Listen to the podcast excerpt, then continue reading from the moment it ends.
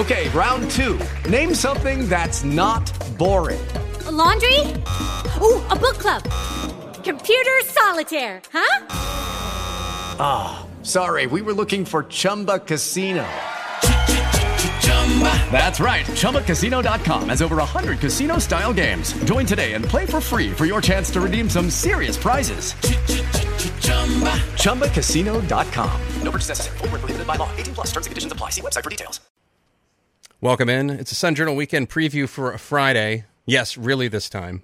Really, really this time. we had a solid dry run already. Judy Meyer is in. She is the editor over at the Sun Journal. Good talking. morning. Good morning, Judy. Thank you so much for being in this morning. Sure. Um, this weekend in the paper, you guys are going to take a special look at something that folks that were a Livermore Falls Andy or a Jay Tiger probably remember quite, you know, quite well. I'm not going to say fondly. Uh, the international paper strike of 1987 it was something that definitely affected my family, affected my life quite a bit.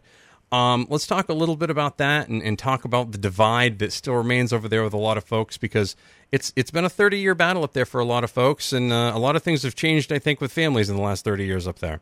I think that's very fair. There's no fond memories, I think, from this strike. It really split the town um, from union management, families, friends, coworkers. People took sides um, when the strike happened, and then as the strike marched on for 16 months, people really kind of like got entrenched in their view of what was going on, and and they just have not been able to let it go. So we're taking a look at how the town has changed and what it's like now in the aftermath of that that like ongoing bitterness. There was um you had told a story once and I actually I, I, knew one of the one of the police chiefs from Jay up at that time, one of the police officers from Jay up at that time as well.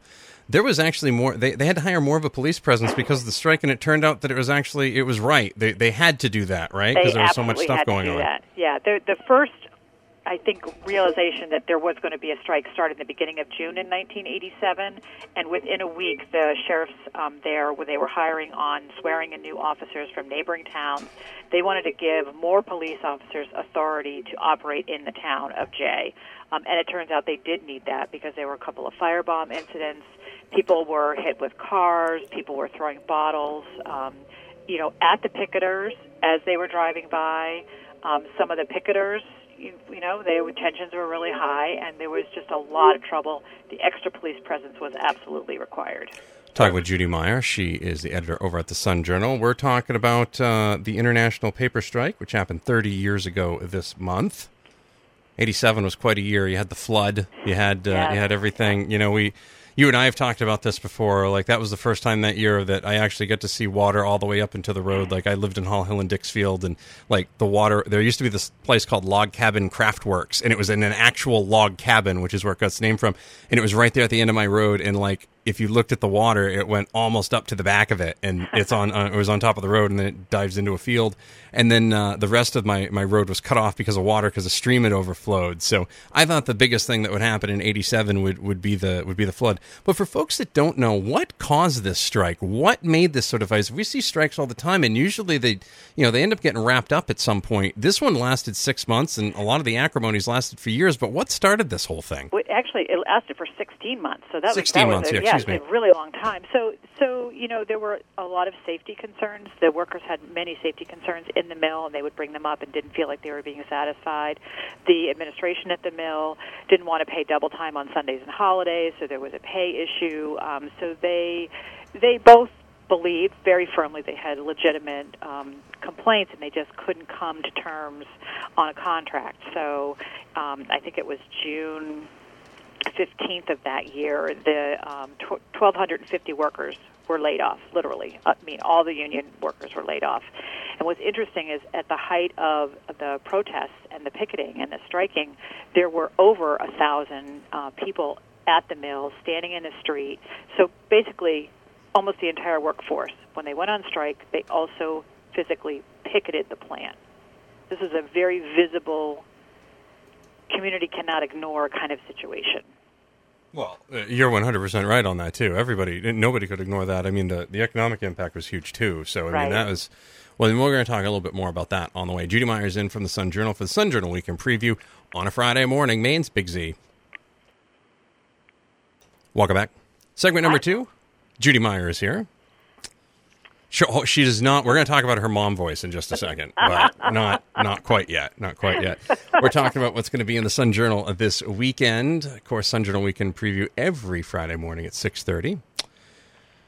We were talking So- about the international paper strike from from thirty years ago and some of the things that led to that. Go right ahead, Judy. Go right ahead. Well, we just when we realized the 30th anniversary was was coming up, we started you know looking through our archives and, and looking at the reporting we'd done at the time. But we also found this treasure trove of photos that we had taken um, at the time, and we're going to reproduce a number of those photos online and in the paper uh, this weekend.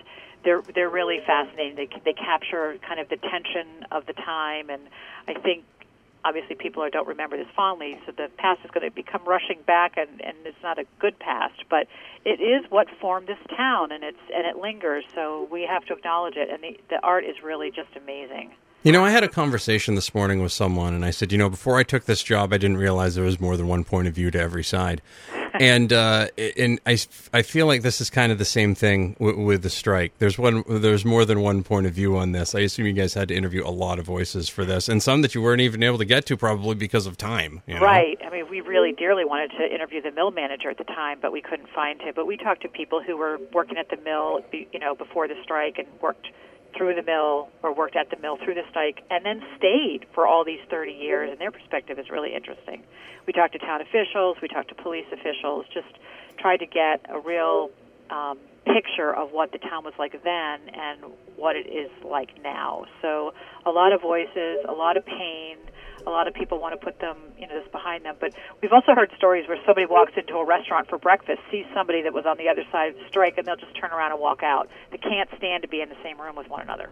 That's amazing. I mean, that's, amazing. Yeah, I mean Yeah. that's that's Hatfield and McCoy sort of thing It right is, there, yeah. you know. And and it's amazing because a lot of the, it's funny because that that community, a lot of these kids all go to school together now, and it's Right. like, wow, that's nuts. Right, and it's such a great town. The people up there are really decent, hardworking people, and but this has really cut a scar through the town that has really never healed.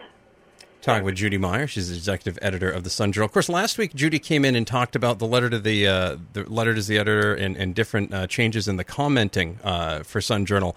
Uh, how has that gone since you talked to everybody in your editorial mom voice? How, how's It that was- gone? It's been going great. Our readers responded really well, and everybody has been more courteous. We are just really pleased. You know, I, I've been reading all the letters as they've been coming in, and there's been almost nobody who is really stepping over the line. So we don't even have to tell people, look, we got to fix this. People are stepping up, and we are just thrilled about. So thank you to our readers for helping us with this. It's important. Judy Meyer is the executive editor of the Sun Journal. Of course, you can pick up a copy of the Sun Journal any day. Look for those uh, big yellow uh, things there uh, around corners. You can get them at newsstands. Of course, you can subscribe. I got a great big bag of papers I got to give back to my paper guy soon, too, and I just got to get here early enough to catch him. Uh, and, of course, you can subscribe online at sunjournal.com. Judy, thank you very much, you. and uh, we're looking forward to, to seeing everything uh, about the uh, about about the strike this week. Thank you. Wonderful. Thank you. A lot more on the way. You're listening to Maine's Big Z. It is Ryan here, and I have a question for you. What do you do when you win?